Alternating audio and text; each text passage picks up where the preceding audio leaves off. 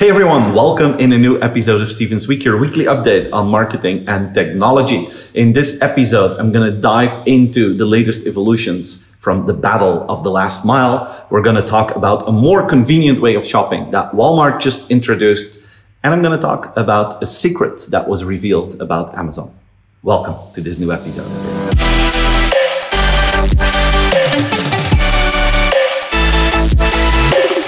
The, the market for the last mile delivery is in the eye of the storm right now. There are so many companies that try to deliver an outstanding service there to customers. There's so much money going into this market.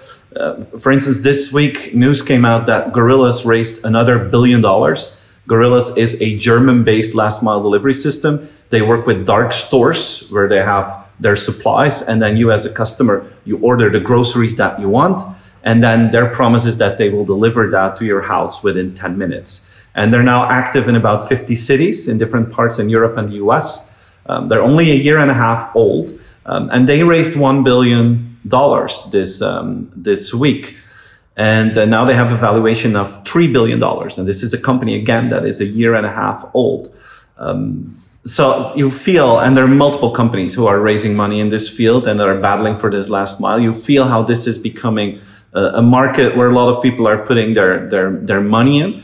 Um, I understand that because there's a huge market potential. Uh, imagine that more and more people start to order their groceries online, and if you can get them delivered in just a few minutes, the convenience levels are so high that many people are, are looking into that. So, so the market can be huge, but at the same time, there's a lot of pressure on the economics. It's very cheap and the, the potential margin per order is extremely, extremely low. So probably if you want to win this game, you have to be, have a massive scale.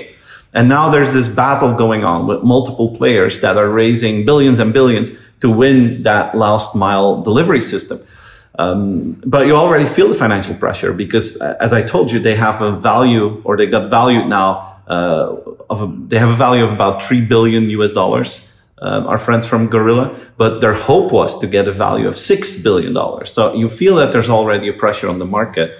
The, the question that I have is if all these last mile delivery companies start to deliver in 10 or 15 minutes, what will this do with the expectations of the market to other players in the field of e-commerce or grocery delivery or, or food delivery companies like Uber Eats or companies like, like Instacart or companies like Amazon? Uh, what will this do with Amazon? How will Amazon has to reinvent itself to keep up with the expectations in a delivery market? So I, I'm convinced in the next couple of years, this last mile battle is only going to increase. Multiple companies will not make it but in the meantime, the expectations of the market will change. And then the leaders in this field will also have to, you know, keep up with those expectations. So it's going to be interesting to see what the entire impact on the market is. Um, but it's clear that this is a huge battlefield at this time.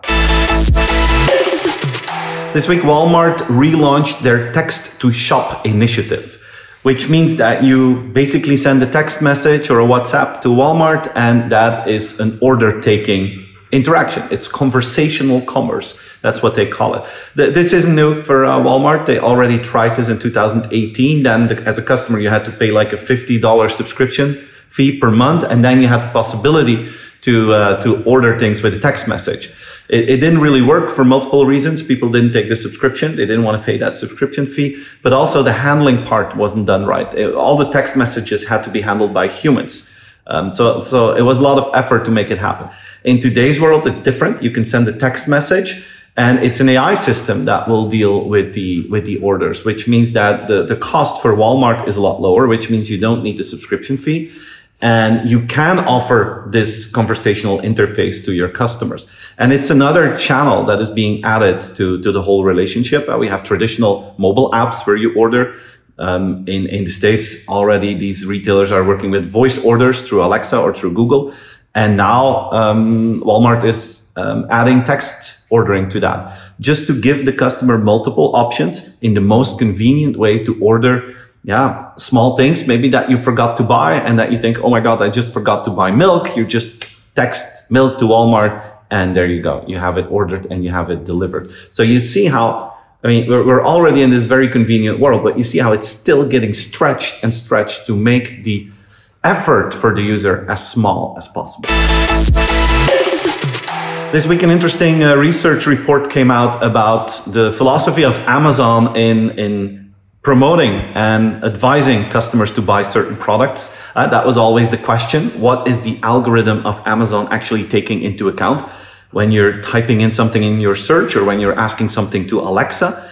Are they looking at the review data to give you the best possible solution, or are they pushing their own products? That was that was a black box until now. Now this week, uh, a company dove into that and, and, and did some, some research to learn more about this algorithm. And the results are pretty clear.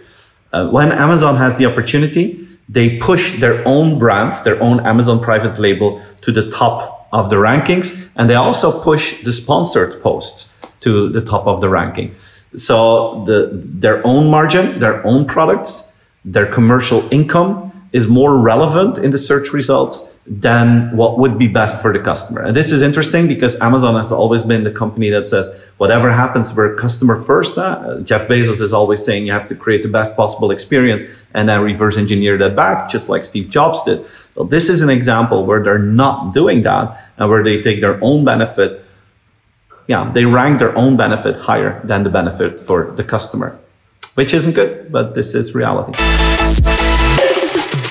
to round off this uh, episode, just a, a, fun fact about Waze and Headspace. There's a new partnership uh, that started this week between Waze and Headspace. We all know Waze, right?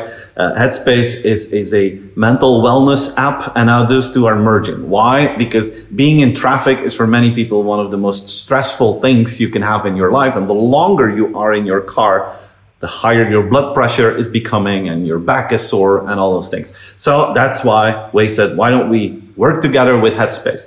And you will be able to, to go to some Spotify lists through the Waze app where you can say the kind of mood that you're in. If you're joyful, if you're getting depressed, I mean, you, you can rank yourself and then you can find a Spotify playlist that will help you to get through that ride in the best emotional state possible. And the playlist is a combination of music and headspace content to make you feel more relaxed, to get you through that yeah, stressful moment of your day. So that, that was a cool one. And I thought I'm to use this one to end the episode of this week. So guys, this was my weekly update. I hope you enjoyed it. You know the drill. Like the video, share the video, talk about it with your friends and colleagues, subscribe to the channel and be back next week for a new episode of Steven's Week. Thanks for watching. Have a good weekend. Take care.